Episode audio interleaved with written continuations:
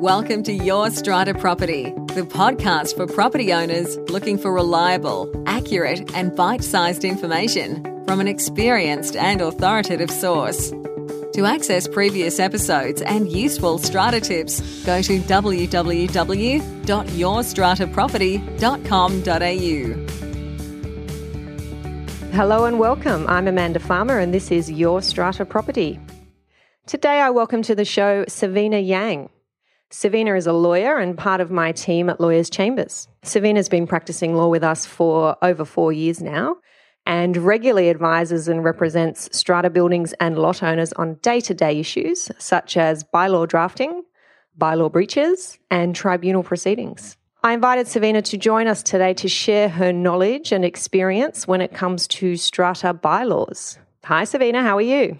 I'm very well, Amanda. Thanks for having me on your podcast. Thank you so much for joining us. Now, before we start, I just want to tell our listeners about the Strata Essentials ebook. If you haven't yep. been over to the Your Strata Property website yet, head over after this episode because we've got a new free ebook available for download. And that ebook tells you the six things I think you absolutely must know about owning a strata property. Now, bylaws, which we're going to talk about today, is just one of those six things. Yeah. So head over to www.yourstrataproperty.com.au and download the Strata Essentials ebook. And I'll remind you about that at the end of the episode, too. So, Savina, let's start with the basics. What are bylaws? Well, to answer that question, I think it's very important to understand that when you live in a strata complex, you're essentially sharing the building, including its facilities with other residents. So there might be, say, a gymnasium or a garden a strata complex that you're required to share with your neighbors. So to ensure that the community you live in is dispute free, bylaws are created as house rules to govern the use of common property, as well as to regulate the behavior of residents in the building.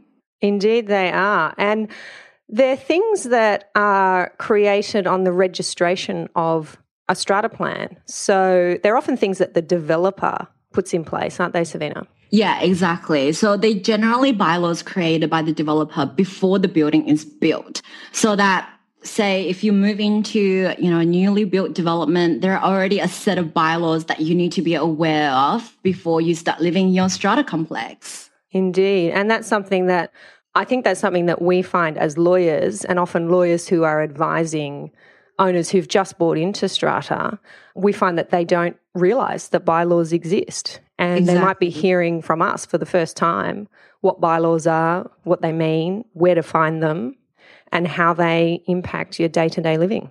Yeah, exactly. It's very easy to miss, especially if it looks like, you know, the terms and conditions of Apple iTunes and most people just don't want to read it. Don't want to know about it. Exactly. Just but want to buy their perfect home. Yeah, and live in it and then just, you know, do their own thing. So, Savina, why is it so important for strata owners and residents to know about and understand their buildings bylaws? Yeah. So as I just mentioned before, in strata, in a strata complex, residents live in very close proximity to one another. Yep. And they often have to share, you know, the same area of facility. So disputes can arise very easily. So bylaws are very essential to maintain the necessary order and harmony amongst residents. Without bylaws, I mean, anyone could essentially do whatever they please to other people's property, the owners corporation's common property, and behave in any way they wanted. So, you know, imagine how chaotic it would be to live in a building that doesn't regulate how many pets a person can have or who can park in the visitor parking spot mm. or the amount of noise a resident can or cannot create. Yeah. And even on, I suppose, I could say a superficial level or an aesthetic level when you're talking about bylaws that might govern the way a building looks. So you've got bylaws in some buildings that say what kind of blinds you can have, what kind of mm. curtains mm. you can have. And just on the point about why it's important to understand the bylaws and understand that they exist and what they say, you could be putting up blinds and curtains and you could have spent quite a bit on them. I know these kinds of things are expensive. Yeah. And then you have the chairperson of your building knocking on your door saying, no, you can't have purple blinds. We only permit cream coloured blinds in our building. Didn't you see special bylaw number 43? Yeah, exactly. So that's, uh, that's a really practical reason, I think, that strata owners and residents need to know about the bylaws and understand them. Yeah, I totally agree. I mean, just last week, there was a client who called me and said, apparently I need a bylaw to do renovation works. and I said, yes, you do. and he said, but it's my own property. I'm just doing things inside the building. It's not even going to affect the outside. Yeah. I said, but you know, at the end of the day, what you are buying is actually just airspace everything else is considered could be considered common property. Yes, that's a really property. Yeah. That's a really good point, and it's something that I touched on in episode one of the podcast. What's the difference between lot property and common property? And a lot of strata owners don't realize that they are indeed affecting common property when they're doing what they think are simple renovations, kitchen renovations, bathroom renovations. They are actually, most of the time, affecting common property and therefore they mm. need approval. And that approval is 90% of the time by way of bylaw. Yeah, exactly. I mean, I guess strata is still quite new and a lot of people don't understand what strata is like. Mm. But I think seeing all these new developments coming up, strata will be very, um, will be a very familiar creature to everybody. Yeah, I hope so. And I hope we can have a hand in familiarizing it. yes, I agree. okay, so how are bylaws enforced? Well, bylaw breaches are actually very common in strata schemes mm. because mm. most of the time it arises from a lack of knowledge of the bylaws, like we just said. So many bylaw breakers don't even know there's a bylaw in place and what they are doing is actually wrong. So in that case, the best thing to do is just to approach them, have a face to face chat with them, just let them know, look, you need a bylaw or what you what you are doing is wrong. And if that's not possible, get the owners corporation to write them a polite letter just to let them know, you know, what you've done is wrong. You need to comply with the bylaw. And usually that should be enough for them to realize, oh, what I've done is wrong and I need to, you know, get my acts together. Mm. I think particularly when you're talking about breaches that relate to noise. And one of the standard bylaws that buildings are registered with is a bylaw in relation to noise and not disturbing the peaceful enjoyment of other owners. So I think that's a really good example for what you're talking about there, Savina. We're just knocking on the door and saying, hey, mm. do you guys realize that last night you were particularly noisy? Appreciate that it might have been a party, it might have been a one off, but I just want to let you know that that really impacted me. And I work early shifts, and would you mind keeping it down? Uh, yeah. And by the way, do you realize that there's a bylaw in relation to noise and technically you're in breach of that bylaw? Here's a copy of it and maybe you can have a think about that yeah. next time you're thinking of holding a party. Yeah, exactly. I mean, generally people just want to live in strata complex, you know, harmoniously without causing any issues to other residents. But having said that, there are always, you know, some stubborn cases where the resident displays a complete disregard for the bylaws. Mm. And thank God they're in the minority. Mm. You know, this category of people that needs a stronger form of persuasion to make them comply with the bylaws. And when that happens, I guess the owners corporation will then need to consider, should we get the intervention of a strata lawyer to provide legal advice on what options are available to the owners corporation to enforce the bylaw? Mm. And what are some of those options? Say if you you've written them a letter and it hasn't worked, the next thing to do would be to serve a notice to comply on the bylaw breaker. So that would just set out, you know, the bylaw number that the lot owner is in breach of and what are the behaviors or action that they are displaying that's in breach of the bylaw. After notice to comply served and that is still ignored, the owners corporation then can seek a penalty of up to 550 against the offender. That penalty is actually paid to the Department of Fair Trading. It's not to the owners corporation. An alternative to seeking a penalty order is to seek an order from the adjudicator to require the offending owner or the occupier to comply with the bylaw. But before doing this, the parties must try to resolve the dispute by way of mediation.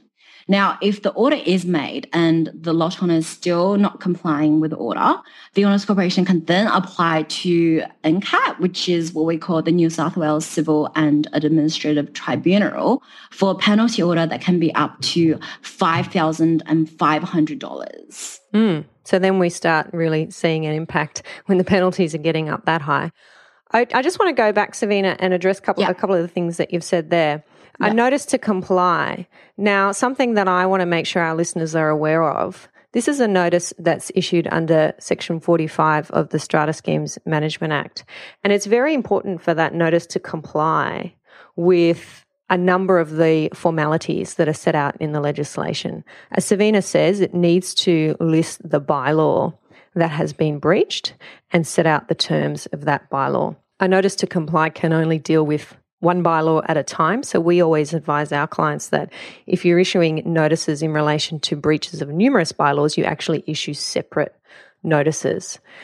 The notice needs to be issued on the instruction of the executive committee, or if your strata manager has been delegated authority under their strata management agency agreement to issue these notices, then the strata manager can issue it we generally recommend that the executive committee resolves to issue a notice to comply. It's not that difficult to convene an executive committee meeting and it just gives you that extra layer of authority. The reason why all of this is important is because if the notice to comply is not complied with by the bylaw breacher and you proceed to NCAT, as Savina said, seeking a penalty order, you must prove that the notice was properly issued and that you complied with all of the formalities. So we have unfortunately seen owners corporations and strata managers who have attempted to issue these notices and perhaps without the right advice and guidance. They've issued them or they think they've issued them properly and they've gone to NCAT to get their penalty order and NCAT said, well, sorry, you didn't have the executive committee resolution authorizing the issue of this notice. Your strata manager doesn't have delegated authority under their agency agreement, and you haven't properly set out in the notice the terms of the bylaw. So even though I can see a bylaw is being breached, I can't issue a penalty order because of those technical failings. So that's something that I just really wanted to flesh out there. Make sure you get your notices to comply or Section 45 notices right. Okay, and Savina's given you just an outline there of what happens next in relation to bylaws being breached, if you want an order of the adjudicator, which isn't in the first instance a fine, it's an order actually requiring the bylaw breacher to comply. So it might be somebody who has carried out work on the common property. They've renovated their kitchen, and in the process, they've destroyed waterproof membranes and damaged the, com- the surrounding common property.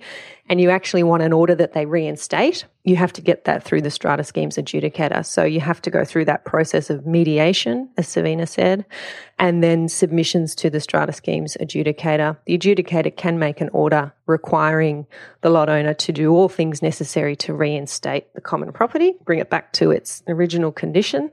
And if the owner doesn't then comply with that order, then they could be facing uh, much higher penalties of up to $5,500. Now, this is the law at the time that we are publishing this episode. It's April 2016. And the law, as you may well know, is looking at significant change in the later half of this year. And this is one of the processes that's going to be subject to quite a bit of change when it comes to penalties, the amount of the penalties, and how the adjudication process works. So that's something we'll certainly get into in later episodes. All right. So, Savina, what are some of the challenges that you've seen buildings or lot owners face when it comes to dealing with bylaws and what's worked in terms of overcoming them? In my view, the decision to enforce a bylaw is a big challenge for a lot of strata buildings because some bylaw breaches, like what we just mentioned, emission of noise is actually quite subjective. Mm. So for some people, you know, they can be quite tolerant to noises from their neighbors because they accept that, you know, it's part of community living. There's bound to be some noises, mm. but some people may not be as accepting. So when complaints are made to the owners corporation about, say, noise, the owners corporation will then need to consider, well, is it our building's policy to enforce the bylaws regardless of, you know, the degree or nature of the breach? Mm. Because if so, that could be very costly and onerous. Mm. It may even lead to an increased attitude of enforcing one's rights. Or alternatively, you know, the owners corporation may only address those breaches that are deemed to be sufficiently serious by the executive committee. But if they do that, the owners corporation may need to bear the risk of being perceived by the residents as being unfair. So I think to overcome this challenge, the bylaw should set out some objective standards mm. to minimize the subjectivity in the bylaw. And we see this a lot in flooring bylaws that require the use of new floorboards not to exceed sound pressure level of like say 45 decibel. Mm-hmm. And another way to overcome this challenge is to, you know, seek legal advice on, you know, what's the process involved in enforcing the bylaw? What's the time frame that we're looking at in enforcing the bylaw? And what are the costs associated with that? Because with all that information, the owners corporation can then make an informed decision on when to enforce this bylaw and how should we enforce the bylaw. Yeah, that's a really good point that you make. And I think you've hit the nail on the head when you say that's a big challenge because it's certainly one that we see a lot. Committees and even strata managers struggling with whether or not to take on a breach and to take it to the next level. Mm. I often use the analogy, and it's an analogy that I think was coined by my senior colleague, Robert Van Oust. And I say, strata bylaws are like no standing signs. We see the no standing sign or the no parking or no stopping or whatever it is on the street.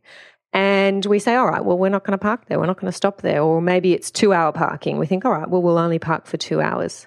But every now and then, some of us think, well, we'll give it a go. We might park here and maybe we won't get caught. And we push the boundaries a bit. But for 95% of us, that sign works and we obey it and we don't break the law. Now, bylaws are the same. They're there, they're in place. Everybody knows that they exist. You can read them, they're accessible, we understand them, and it means that 95% of us comply with them. But then there's the 5% or so that push the boundaries. And some get caught, some don't. For some, it's worthwhile going after them. For others, it isn't.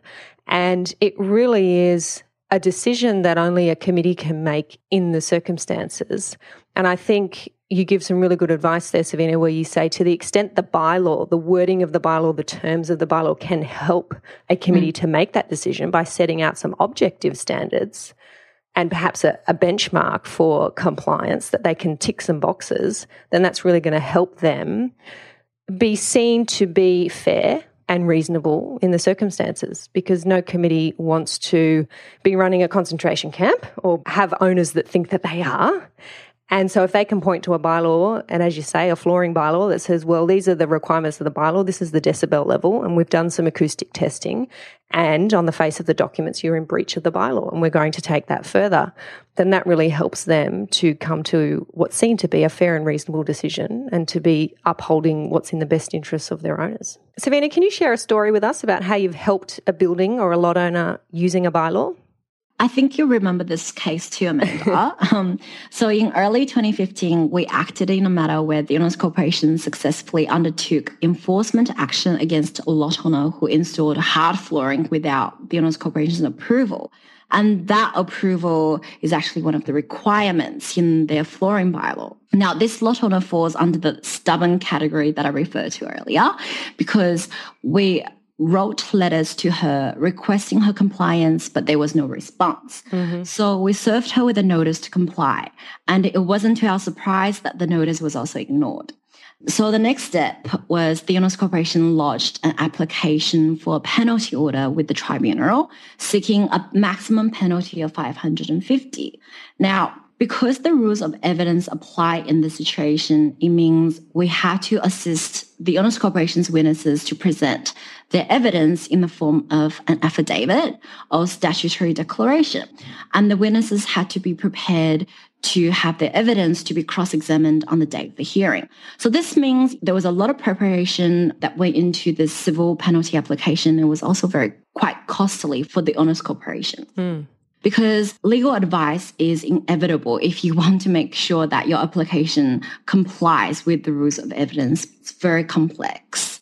Now, returning to the matter that we were involved in, at the penalty hearing, the tribunal member accepted the Owners Corporation's evidence and was satisfied that the lot owner had breached the notice to comply.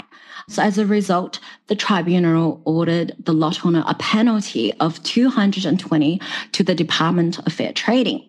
Now, with respect to the Owners Corporation's costs, we sought a costs order against the lot owner for the Owners Corporation's legal costs in preparing and arguing the application. The tribunal member acknowledged the length that we had gone into on behalf of the Owners Corporation to prepare that evidence. So a cost order of $4,000 was made against that lot owner in favor of the Owners Corporation. Mm. So on the day of the hearing, when it concluded, the Owners Corporation was very happy with the result because you know, although the penalty was only 220, the cost order was far more than that. Mm. And after the order was made, we served it on the lot owner. And surprise, surprise, the lot owner solicitor contacted us. And let me just tell you, it was not the penalty order of 220 that grabbed the lot owner's attention. Mm. Yeah, that's a good story. I do remember that one.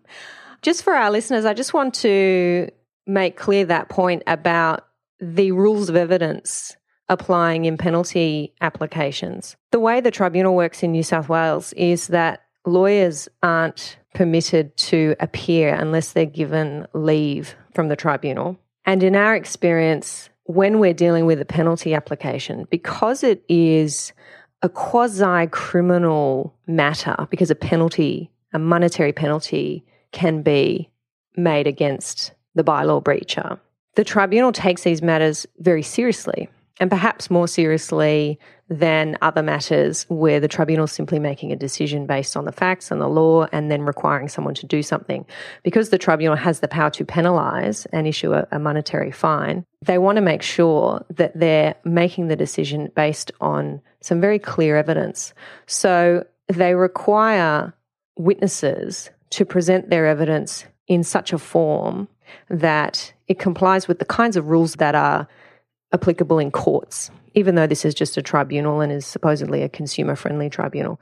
So it likes to see evidence in the form of affidavits or statutory declarations. And these are documents that have been sworn in front of solicitors or justices of the peace. And then it allows each side to cross examine witnesses, so to test their evidence, and it makes sure that it fully hears the case of each side so that it can make the most informed decision available to it. So that's why owners, corporations, and strata managers often get lawyers involved in penalty applications so that they can be assisted in preparing the evidence to that level of detail. And it's certainly what we had to go through in that particular case. And of course, that's expensive for owners, corporations. And this was a case where the committee in question had decided enough is enough. We're going to pursue this person for installing these hard floors without consent.